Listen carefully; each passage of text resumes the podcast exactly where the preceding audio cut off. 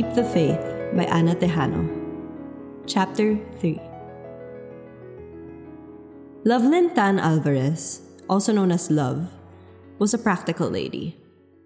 She hailed from Ilocos Norte, the second of four siblings, and graduated cum laude from the State University. She took up computer science back when it wasn't popular, acting on gut feel that it would be good for her career. And it was. She landed her first job in one of the biggest multinational IT companies in the country, starting at an entry level position. She worked there for almost 30 years, leaving the company twice, but returning anyway, wiser and more prepared to do what she needed to do.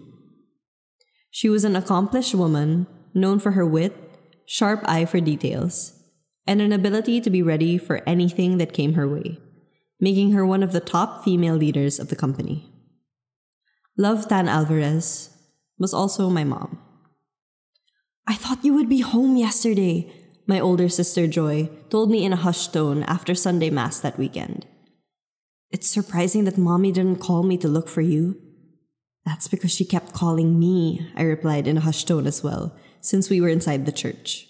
The Mass had ended about 15 minutes ago, but it was the last morning Mass, and the church groups always gave away snacks to encourage parishioners to mingle. My parents were part of the particular church group that hosted this Sunday's brunch, so my siblings and I were still here. I had to clean my apartment yesterday, I continued, picking up my four year old niece, Diana.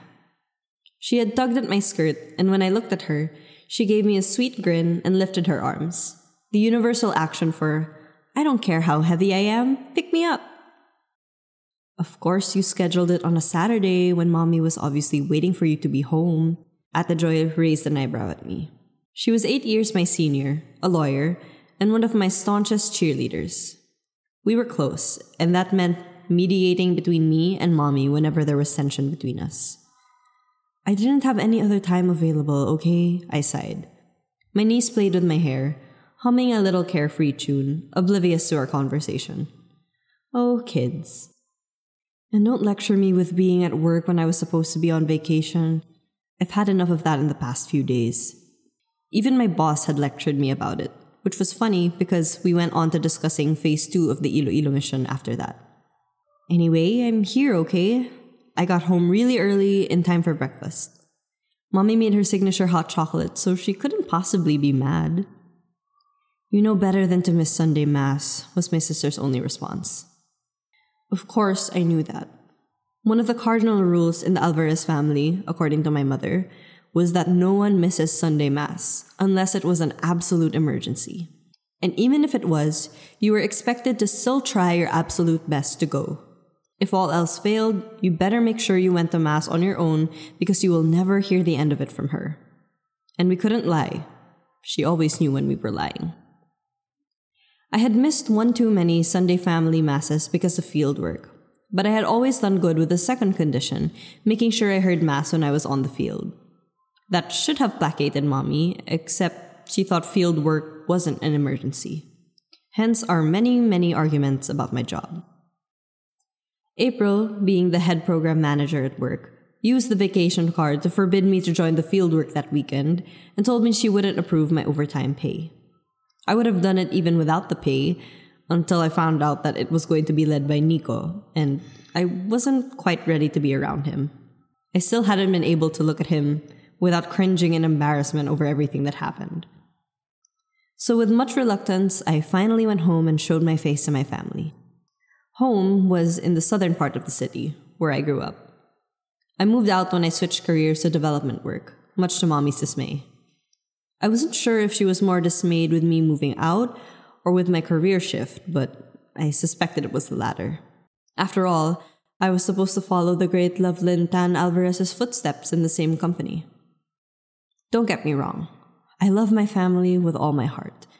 But rough spots were inevitable, even if the rough spot with my mother had been there for the three years I've been in development work. She had mastered the art of pursing her lips ever since I submitted my resignation letter. She found out from one of her friends inside the company before I even got to tell her. Like a good manager, she never told me off about it, but she seemed to have made it a personal mission to coach me and get me back on the right track. My hesitation wasn't just about the job, though. I hadn't seen my family ever since the breakup. James broke up with me the night before I left, and I didn't have time to go home to sulk about it. Or, okay, I did, but I didn't want to.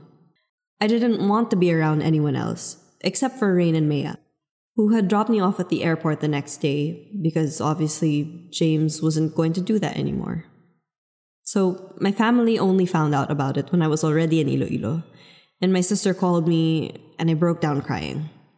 She told everyone else in her family who sent me messages, but actual conversations didn't happen because I kept saying I was busy. So, did mommy ask you about James? I kissed my niece's cheek to hide my wince from hearing his name. No, she was too busy preparing the snacks for today. I glanced at the table where our parents gathered with the other parishioners. How much did you tell them anyway?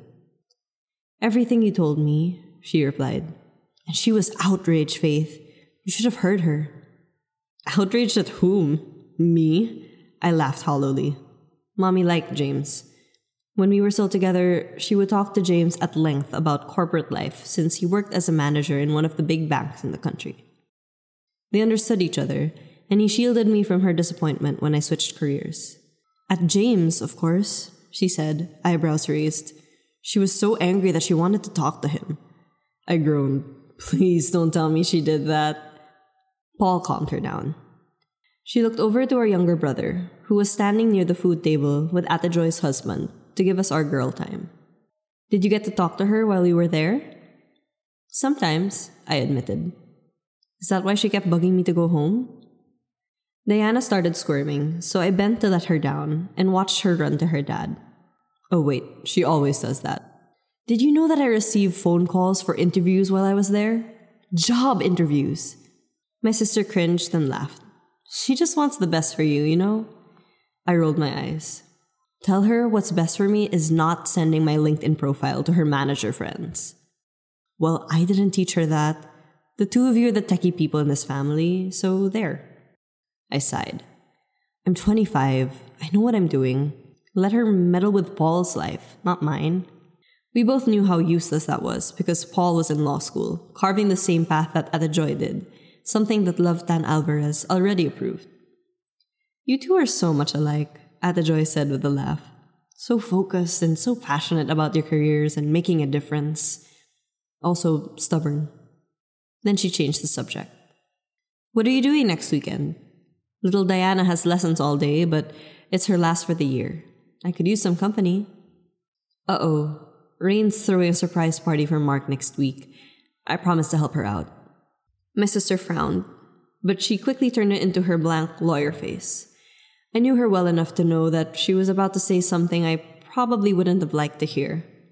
I still asked anyway. Ate Joy sighed and wrapped her arms around herself. Do you think it's still wise to hang out with Rain and Maya? What do you mean? I raised an eyebrow. That was unexpected. It's just that they're also friends with your ex, right? Her next words were careful and deliberate, but her fingers playing with the tassels on her bag betrayed her nervousness. I think you should quit being around them all the time so you could guard your heart. My sister said it in the kindest of tones, but I still felt a rush of annoyance. I frowned. But they're my friends. They didn't break up with me. In fact, they were there right after the breakup. I don't mean that you should end your friendship with them. She reached out to touch my arm. I realized that I had taken a step away from her without thinking. I didn't like where the conversation was going. I'm just saying that it might be better for you if you don't hang out with them as much. Give yourself space and all. Ate Joy's eyebrows were drawn, her lips pressed in a tight line. Her expression looked exactly the same as the ones I'd been receiving from everyone I'd seen since I'd got back. I need them, Ate, I said softly. I can't lose them too. She looked like she was going to say something else, but then I heard Mommy's cool voice calling my name. For the first time ever, I was glad that my mom saved me from my sister. It wasn't until I got to her that I saw she was standing with a woman I didn't know. This is my daughter, Faith, Mommy said to the lady. I glanced at her and waved politely. The woman was probably a few years younger than my mother. Honey, this is your Tita Rebecca. Her nephew works in. Faith! I knew that spiel. She would introduce me to someone, and not even five minutes into the conversation, she would try to get them to recruit me for whatever company they were working for. Luckily, my niece took that time to run off from Paul, and I was the closest one who could catch up to her. I excused myself and ran after Diana, scooping her into my arms just as she got to the church steps. Just as I did, a flash of gray caught the corner of my eyes. I turned a little and saw a very familiar guy lighting a candle at the corner for prayers. Nico. What was he doing here?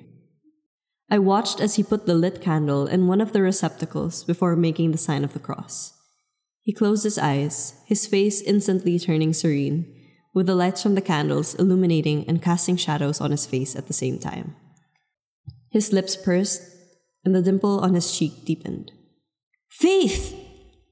I jumped at the sound of my sister's voice, making my niece tighten her grip on my arm. Her voice was loud enough that Nico's eyes flew open. I turned around quickly, but not before our eyes met. Hey, Ate Joy said, appearing beside me. Mommy said we can go ahead. Are you riding with us or with Paul? Diana stretched out her arms to her mom, but I held firm, trying not to think of him behind me. Maybe he didn't recognize me. Not that I had a reason to hide, and normally I wouldn't run away from seeing someone I knew, but it was Nico. Mama, my niece complained, squirming to get out of my arms. My sister pried her from my arms. Faith, are you okay? she asked. I nodded, finally gathering the courage to look behind me. Nico wasn't there anymore, and I relaxed. I'll ride with Paul. My sister waved her hand to catch Paul's attention. While he was walking towards us, I looked over his shoulder. I froze when I spotted Nico again, near the food table, chatting with the woman that mommy wanted to introduce to me earlier. I looked away before he could catch me watching him. I'll see you guys at home, okay? Ate Joy said. Bye, Paul, Faith.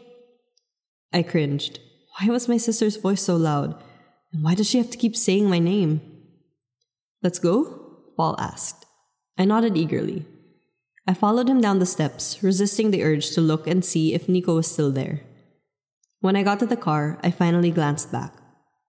I saw my mom still talking to Rebecca, but they were joined by a girl with curly hair that rivaled Mia's. Nico was still there, standing ways off, nodding at me when our eyes met again. And he was smiling. This time, not wanting to be rude, I gave him a little awkward wave and smiled back.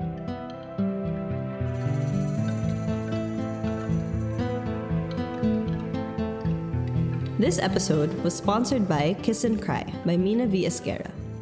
A figure skater and a hockey player meet again after 10 years in a relationship that never happened. But they'll get their second chance right now, thank you.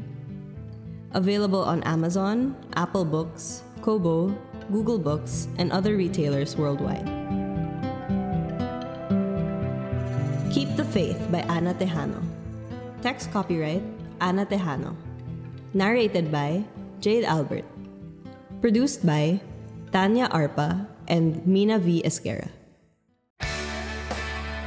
Please rate and review us on Apple Podcasts. Links to subscribe and buy the books are on romancepodcast.com.